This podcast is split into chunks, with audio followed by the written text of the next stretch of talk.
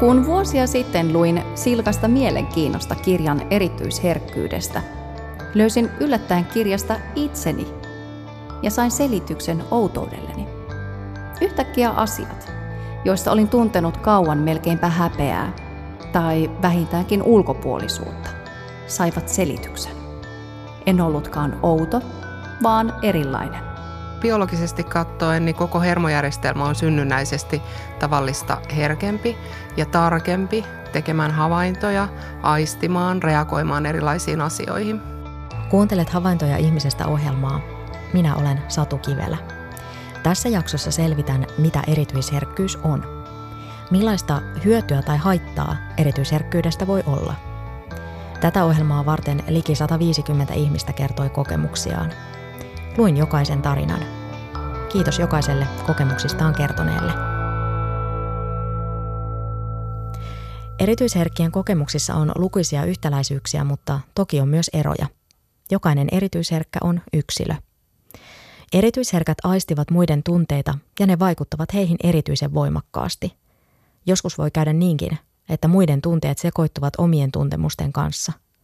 Moni kuormittuu myös ympäristön äänistä, kirkkaista valoista tai ihmismassoista. Nimimerkki ei outo vaan erilainen kertoo reagoivansa herkästi erilaisiin aistiärsykkeisiin. En ole pystynyt esimerkiksi syömään katkarapuja niiden sikiötä muistuttavan ulkonäön takia. Tai jokin mielestäni ällöttävän näköinen tai pahanhajuinen asia saattoi aiheuttaa melkein oksennusrefleksin. En ole voinut, enkä kyllä halunnutkaan katsoa väkivaltaisia TV-ohjelmia tai elokuvia. Ja ylipäätään rasitun kaikesta metelistä ja siksi katson TV:tä toisinaan ilman ääntä ja mainosten aikana laitan äänet pois. En ole jaksanut koskaan mitään pinnallisuutta. Eikä mikään juhliminen kiinnostanut edes nuorena. Tunsin itseni aika erilaiseksi nuoreksi, eikä minulla ollutkaan juuri ystäviä kouluaikana. Olin paljon yksin omassa huoneessani. Soittelin kitaraa ja tein lauluja. Kirjoitin runoja ja purin ajatuksiani ja angstiani päiväkirjaan. Minulla on edelleen tarve luoda. Kirjoitan lauluja ja laulan. Heli Heiskanen on toiminut pitkään psykologina, työterveyspsykologina ja kouluttajana.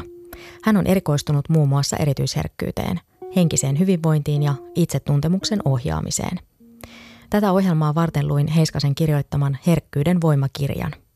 Psykologia, kouluttaja Heli Heiskanen, miten määrittelet, mitä erityisherkkyys on? No, se on synnynnäistä tunne- ja aistiherkkyyttä. Ihan normaali piirre ihmisessä, että ei ole mikään vika tai vamma.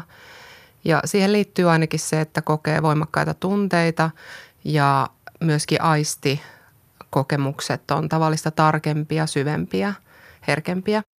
Ihmisistä noin 15–20% on herkkiä, eli erityisen sensitiivisiä. Heillä on herkät aistit, he havainnoivat ympäristöään ja huomaavat pienetkin vivahteet ja yksityiskohdat. He ovat myös empaattisia. Tiesitkö muuten, että piirre on havaittu myös eläimillä? Yli 100 lajilla on havaittu erityisherkkyyttä, joka ilmenee eri tavoin. Näihin lajeihin kuuluvat myös hirvieläimet. Nimimerkki Mirka alkoi parikymppisenä ihmetellä omaa vahvaa reagointia tilanteisiin. Esimerkiksi pinnistelin synttärikutsujen loppuun ja itkin heti pois lähdettyäni. En ymmärtänyt miksi. Lähdin juhliin aina mielelläni, mutta parin tunnin päästä olin aivan puhki. Pikkuhiljaa aloin kiinnittää huomiota median julkaisuihin herkkyydestä ja löysin sieltä selkeitä yhteneväisyyksiä itseeni. Luin asiasta lisää ja olen oppinut tulkitsemaan itseäni ja elämään herkkyyden kanssa. Olen oppinut myös nauttimaan piirteestä. Olen ollut avoin asiasta ja kokenut, että voin asiasta puhumalla ja ihan vaan tunteilemalla antaa muillekin rohkeutta näyttää, miltä tuntuu. Olen ollut lapsena ujo, enkä edelleenkään ole mikään porukan jutun heittäjä. Mieluiten istun iltaa 2–5 hengen porukalla. Herkkyys minussa näkyy väsymisenä ja itkuherkkyytenä. Erityisesti musiikki tuottaa vahvoja tunneelämyksiä. Äärimmillään saatan herkistyä, kun ambulanssi ajaa pillit päällä ohi. Siinä on samassa paketissa jonkun hätä, auttamisen tahto, hillittömän kova ääni ja minulla palakurkussa. Silloin toivon, etten olisi ihan näin herkkä. Small talk ei erityisherkkiä useinkaan viehätä, vaan he toivovat vuorovaikutukselta aitoutta. Moni mainitsi, että joskus on vaikea olla sellaisen henkilön seurassa, jonka puheet ja tapa toimia eivät mene yksi yhteen. Nimimerkki Irmeli kirjoittaa, että kun hän on tekemisissä ihmisten kanssa, hän tekee koko ajan havaintoja toisten kasvojen ja kehon liikkeistä. Irmeli arvelee huomaavansa epärehellisyyden tai sellaisen, että joku ajattelee ihan muuta kuin mistä puhuu. Mistä ihminen voi tietää, että onko hän erityisherkkä? Kannattaa tutustua aiheeseen mahdollisimman monipuolisesti, lukea kirjoja ja kuunnella ohjelmia, käydä koulutuksissa, tehdä testit ja sitä myöten sitten oppia tuntemaan itseään kaiken kaikkiaan syvemmin. Et mun mielestä ei ole niin kuin olennaista, että sä luokittelet itsesi erityisherkäksi tai ei, vaan olennaista on se itsetuntemus, mitä sä voit tämänkin näkökulman kautta löytää. Erityisherkkyyskäsitteen lanseerasi amerikkalainen psykologian tohtori Elaine Aron. Hän on tutkinut piirrettä vuodesta 1991 lähtien. Aron kirjoittaa kirjassaan Erityisherkkä ihminen, että herkät ovat taipuvaisia syvälliseen pohdintaan. He lajittelevat asiat 10 eri kategoriaan, siinä missä muut 2 tai 3. Nimimerkki Tinsku kertoo olevansa erityisherkkä. Hänen lapsensakin on ja muitakin herkkiä suvusta löytyy. Hän kuormittuu työpäivän aikana ärsykkeiden määrästä ja vetäytyykin välillä omaan työhuoneeseensa. Herkkyydessä, niin kuin kaikissa muissakin asioissa, on aina hyviä ja huonoja puolia. Ja oikeastaan tärkeintä siinä on se, että miten sä opit elämään niiden omien taipumusten ja ominaisuuksien kanssa tasapainossa ja opit säätelemään niitä.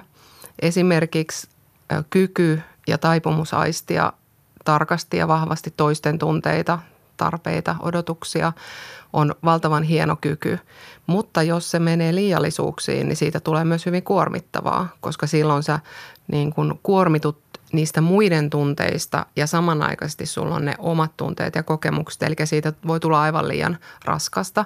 Eli on tärkeää opetella myöskin säätelemään sitä, että ei ole koko ajan täysin auki muiden tuntemuksille ja aistimuksille, vaan osaa myös suojautua niiltä tai keskittyä enemmän omiin tuntemuksiin. Siinä esimerkiksi tietoisen läsnäolon harjoittelu on yksi käytännöllinen apukeino. Erityisherkkyys on synnynnäinen ominaisuus, mutta kaikki herkkyys ei ole erityisherkkyyttä. Heiskanen painottaa sitä, että on tärkeää erottaa opitut herkkyydet erityisherkkyydestä. Herkkyyttä on monenlaista ja jokaisessa ihmisessä on tietysti herkkyyttä. Ja niin kuin tuossa mun kirjassa kirjoitan näistä opituista herkkyyksistä, että niihin saatetaan helposti sekoittaa. Eli erityisherkkyys on synnynnäinen kokonaisvaltainen ominaisuus, joka on ihmisellä koko elämän ajan. Mutta sitten esimerkiksi pitkäaikainen stressi voi aiheuttaa semmoista yliherkistymistä, joka osittain ilmenee samalla tavalla kuin erityisherkkyys, mutta ei ole sama asia. Samoin traumaattiset kokemukset voi aiheuttaa herkistymisiä tietynlaisille tilanteille tai ihmisille. Tai jotkut muutkin sairaudet voi aiheuttaa yliherkistymistä. Ja silloin on kysymys jostain yleensä semmoista häiritsevästä ominaisuudesta, mitä erityisherkkyys taas ei lähtökohtaisesti ole. Nimimerkki Lotta halusi 3 vuotta sitten selvittää, onko hänellä ADHD tai ADD. Opiskelijaterveydenhuollon psykologin mielestä Lotta saattoikin olla erityisherkkä. Pidin ajatusta mahdottomana, lähes loukkaavana. Otin kuitenkin aiheesta enemmän selvää ja hiljalleen sisälleni syttyi rauha. ADHD-diagnoosia en onnekseni saanut, mutta erityisherkkyys antoi syyn ja nimen monille ominaisuuksilleni sekä sille käytökselle, josta on ollut koko elämäni, erityisesti lapsuudessani, enemmän tai vähemmän haittaa.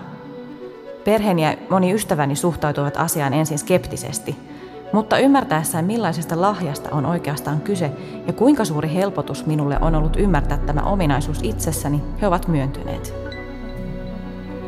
Minun herkkyyteni käy ilmi monella eri tavalla. Rasitun metelistä, ihmishälinästä ja väenpaljoudesta.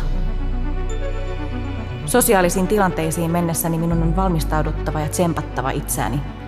Yleensä teen sen laittautumalla, miettimällä mitä poin päälleni ja meikkaamalla. Konsertteihin ja juhliin otan korvatulpat mukaan. On luonnollista, että silloin kun tunnistaa oman erityisherkkyyden, niin siitä tulee semmoinen aika innostavakin reaktio monelle ja voi tulla semmoinen vaihe, missä sitten tunnistaa monenlaisia asioita oman elämän varrelta ja nykyelämästä ja tuntuu, että herkkyys valtaa koko mielen ja elämän ja ehkä haluaa puhua siitä monille. Mutta ajan myötä on tarkoitus kuitenkin, että se itsetuntemus, mikä siitä herkkyyden myötä löytyy, niin se sulautuu osaksi sitä kokonaisuutta ja herkkyys ei enää sitten ole niin kokonaisvaltainen selittävä asia, vaan se on yksi osa omaa minää. Herkkyyden yhteydessä mainitaan usein ujous, mutta kaikki erityisherkät eivät kuitenkaan ole ujoja. Jokainen erityisherkkä on yksilö. Koulutuksissa huomaa, että tietynlainen niin kuin semmoinen samanhenkisyys löytyy isostakin ryhmästä, vaikka jokainen on samanaikaisesti omanlainen. Ja erityisherkkä on useimmiten introvertti, eli vähän enemmän itsekseen viihtyvä ja pohdiskeleva ja kuormittuu sitten, jos on liikaa sosiaalisia suhteita. Mutta arviolta noin 3/3 on ekstrovertteja, eli enemmän ulospäin suuntautuneita, hyvinkin sosiaalisia ja nauttii ihmisten seurasta. Heille tulee sitten haaste siitä, että he nauttii niin paljon ihmisten seurasta ja uusien ihmisten tapaamisesta ja kanssakäymisestä ja samanaikaisesti elimistö kuormittuu siitä, eli täytyy oppia säätelemään sitä sosiaalisuuden määrää. Mutta moni on toki välimuoto, niin sanottu ambivertti, eli on tärkeää siinäkin asiassa tunnistaa se, millainen itse on. Ei sen takia, että lokeroisi itseään, mutta sen takia, että oppii säätelemään sitä omaa sosiaalisuutta myöskin. Nimimerkki Ukkeli vaan kertoo myötäelämänsä muiden elämäntilanteita. Katson olevani erityisherkkä. Minulle tilanteet, joissa näen lähimmäisen surun, ovat erityisen vaikeita. Ilon hetkellä muun muassa häissä ja ristiäisissä nähdessäni ilon kyyneleitä herkistyn. Kokemus on itselle hävettävä. Meille suomalaisille miehille on iskostunut päähän ajatus, mies ei itke. Oman herkkyyden kanssa on vaan tultava toimeen. Itse huomasin herkkyyteni jo alle teini-iässä. Oma puoliso ja läheiset ystävät ymmärtävät herkkyyteni. Loppujen lopuksi olen tyytyväinen siihen, mitä olen. Tässä maailmassa on kovuutta jo aivan tarpeeksi.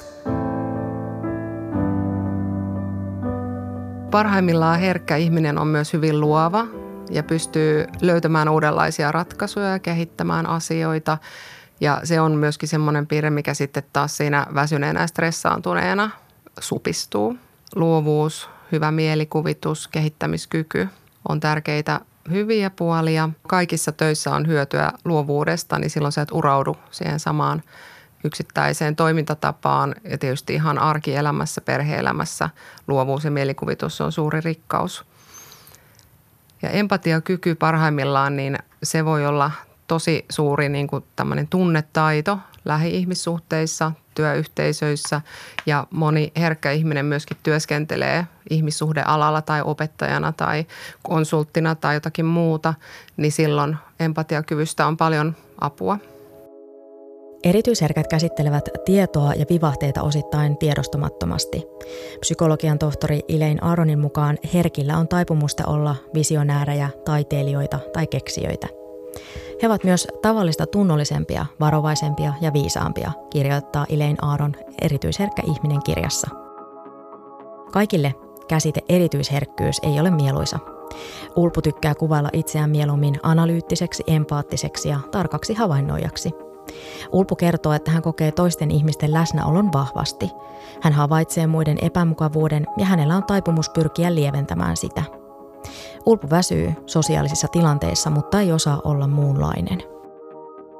Erityisherkkien tapa havainnoida maailmaa ja käsitellä tietoa on syvällisempi kuin ei-herkillä, niin kuin puhuttiin tuossa, että se on se hermostollinen, että se tulee sieltä ja tavallaan asioita ja tietoa prosessoidaan niin kuin syvällisemmin, niin tämä aiheuttaa sen, että sitten se kuormituskin on tavallaan suurempi kuin sellaisilla, jotka ikään kuin eivät sille tasolle niin kuin prosessissa mene, mitä sitten taas erityisherkät. Ja se on varmaan palautumisen kannalta ja sen, miten arkensa järjestää, niin tosi oleellinen asia siinä, kun pohtii, että mikä on hyväksi minulle. Joo, erityisherkkyydessä varmaan suurin haittapuoli on se, että kuormittuu nopeammin kuin muut. Ehkä tavallisessa työelämässä ja arjessa ja perhe-elämässä. Ja se johtuu tosiaan siitä, että ottaa vastaan niin paljon enemmän ja syvällisemmin ja monipuolisemmin informaatiota sekä aistiinformaatiota, tunteita ja muutenkin pohdiskelee asioita enemmän. Eli tietyllä tavalla se kokemusten astia täyttyy nopeammin ja se asia täytyy todellakin ottaa huomioon ja järjestää itselleen riittävästi palautumista, sitä tyhjää aikaa, hiljaisuutta, rauhallisuutta, nukkua tarpeeksi ja kaikkea sitä, jotta ei ylikuormitu. Mitä siitä seuraa, jos erityisherkkä ylikuormittuu? Stressin ja ylikuormituksen seurauksena niin herkkyydestä tulee se haitta. Silloin se alkaa näyttäytyä enemmän häiritsevänä, eli voi tulla niin kuin yliherkkiä tunnereaktioita tai aistimukset yliherkistyy, että ei kestä ollenkaan tai juuri ollenkaan ääniä tai muiden ihmisten seuraa tai kysymyksiä tai painetta. Ja silloin on vaarana se, että ihminen se luulee olevansa normaalisti sellainen tai että se olisi sitä erityisherkkyyttä, vaikka todellisuudessa se johtuukin siitä ylikuormituksesta. Ja tämä on todella tärkeää huomata, koska silloin kun se johtuu ylikuormituksesta tai pitkäaikaisesta stressistä tai vastaavasta, niin silloin sun on vaan tärkeää pysähtyä ja palautua, jolloin taas ne herkkyyden hyvät puolet pääsee paremmin esille. Nimimerkki Lilja kirjoittaa viestissään tarvitsemansa työpäivän jälkeen omaa aikaa pimeässä ja äänettömässä tilassa. Loisteputket väsyttävät hänet nopeasti. Lilja kertoo, ettei voi edes haaveilla asuvansa kaupungin keskustassa liikennemelun keskellä. Ravintoloissa syöminen on vaikeaa, koska mausteita on usein liikaa ja jopa kevyesti maustettu ruoka on liian tulista hänelle. En halua tätä. Suurin toiveeni olisi olla normaali. Olen yrittänyt totuttaa itseäni ympäröivään maailmaan, mutta väsyn silti erittäin helposti. Tämä rajoittaa elämääni todella rajusti.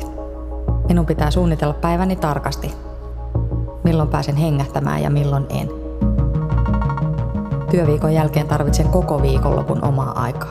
Jos rauhoittumisen sijaan vietän viikonloppuni sosiaalisissa tilanteissa ja juon alkoholia, niin koko seuraava viikko tulee olemaan hankala.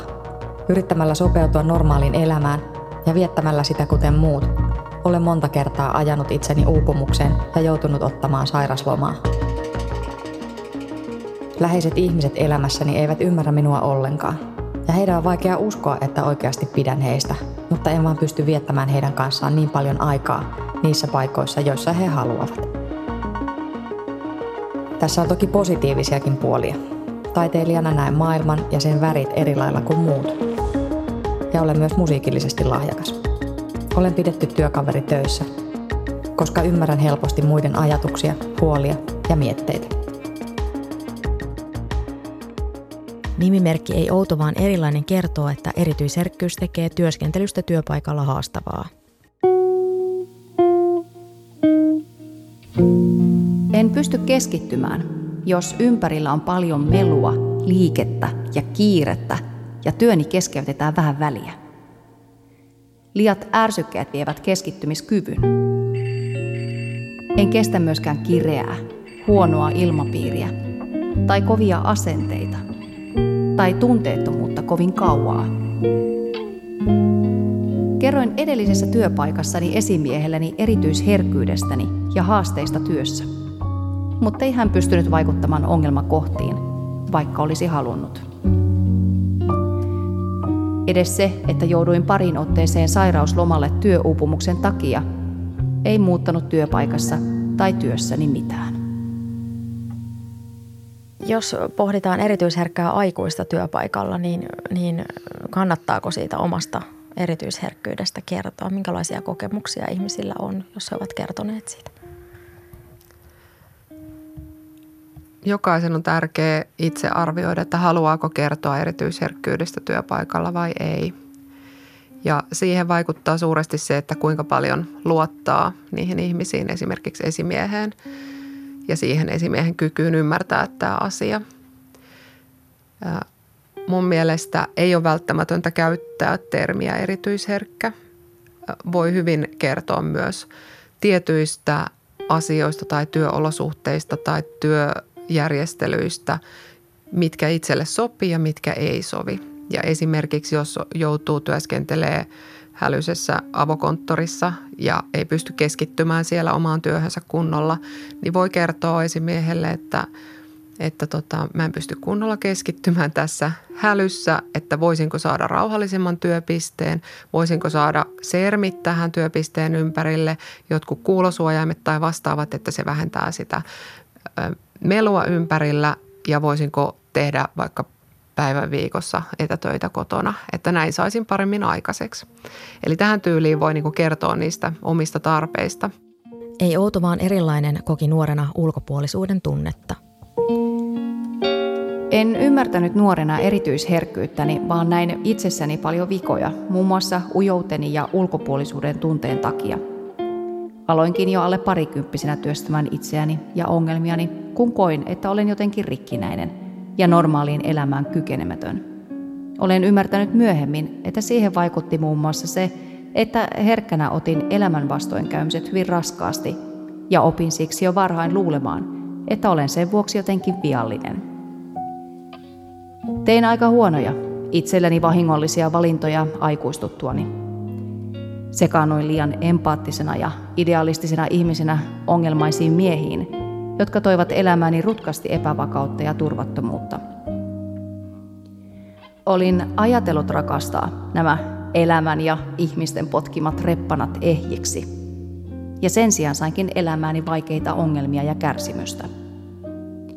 Masennoin elämän vaikeuksista, mutta minun annettiin ymmärtää, että vika on vain minussa ja että voin huonosti, koska olen niin rikkinäinen.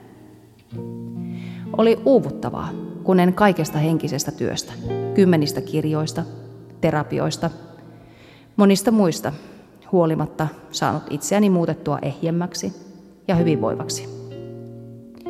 Vasta 25 vuoden työstämisen jälkeen, kun olin saanut lopulta etäisyyttä näihin ongelmaisiin miehiin, minulle selvisi, että olenkin aika tasapainoinen ihminen. Pahoinvointi ja rikkinäisyys olivat johtuneet huonoista, epäterveistä ihmissuhteista. Vihdoinkin olen terveessä, vakaassa parisuhteessa, jossa olen hyväksytty sellaisena kuin olen, eikä herkkyyttäni ja tunteellisuuttani pidetä ongelmana, joka pitäisi korjata. Lapsuudella on suuri vaikutus erityisherkkiin. Ne, jotka ovat eläneet vaikean lapsuuden, ovat alttiimpia masentumaan, kokemaan ahdistuneisuutta ja kasvamaan aroiksi kuin ei-erityisherkät, joilla on ollut samantyyppinen lapsuus. Melko kelvollisen lapsuuden eläneet erityisherkät olivat jopa muita tyytyväisempiä elämäänsä.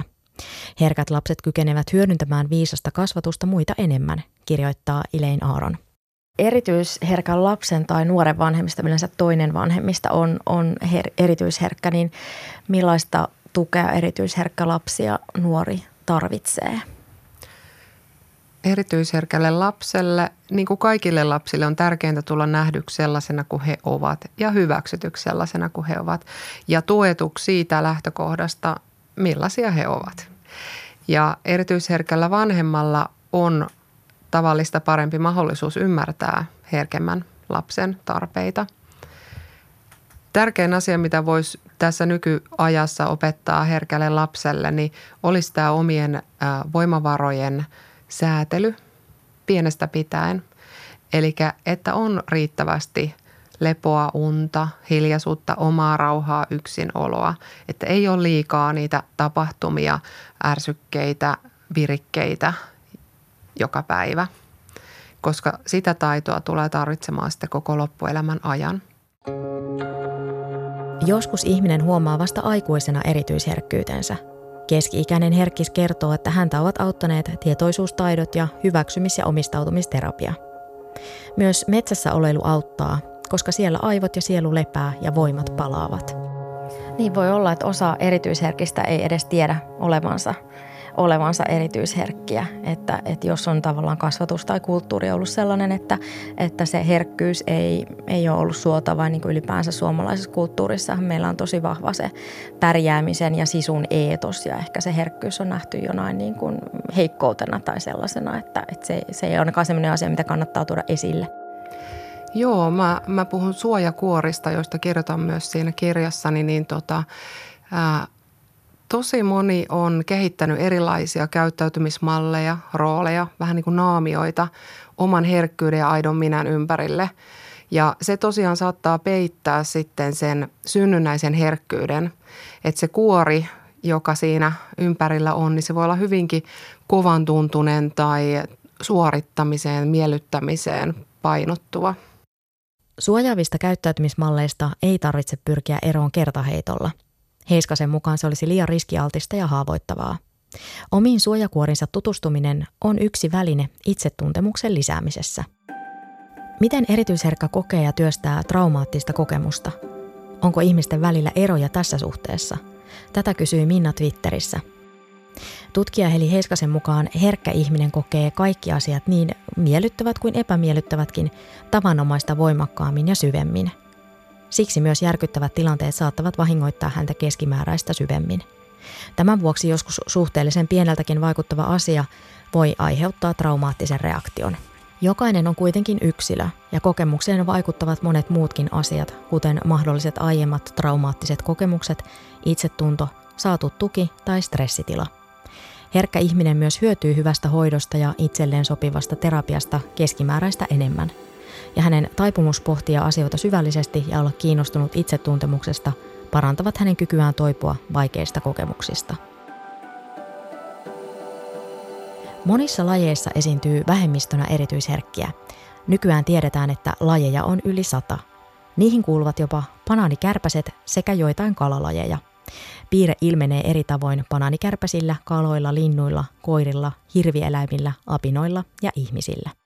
Joo, se on mun mielestä tosi mielenkiintoinen huomio ja kyllä se varmasti kertoo siitä, että on ihan tarkoituksenmukaista, että se noin 1/5 eläimistä ja ihmisistä on tavallista herkempiä ja tarkempia ja harkitsevaisempia ja varovaisempia, että se edesauttaa sitten lajin säilymistä. Nimimerkki Mirka kirjoittaa, että hän on nykyään itselleen arjessa aiempaa armollisempi. Hän on edennyt työelämässä johtotehtäviin.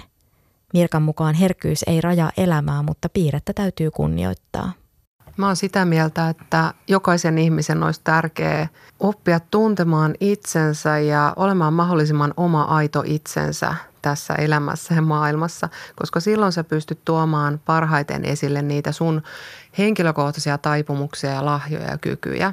Ja sehän on silloin hyödyksi kaikille ympäröiville. Ja herkillä ihmisillä on paljon semmoista syvällisyyttä ja ymmärrystä, ehkä pehmeämmistä arvoista, hyvinvoinnista, ihmisyydestä, tunteista, jota tämä maailma todellakin tarvitsee. Meillä on niin kovat ja tehokkaat ja suorittavat arvot tässä ympärillä jylläämässä, niin herkät ihmiset voi tuoda sitä vastapainoa. Armollisuutta itseään kohtaan opetellut Mirka kertoo, että matka itseen on vielä kesken.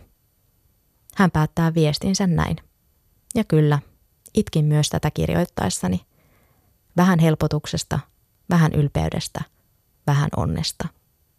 Minä olen Satu Kivelä. Kiitos, että kuuntelit. Mitä ajatuksia ohjelma herätti? Lähetä palautetta havaintoja.ihmisestä@yle.fi.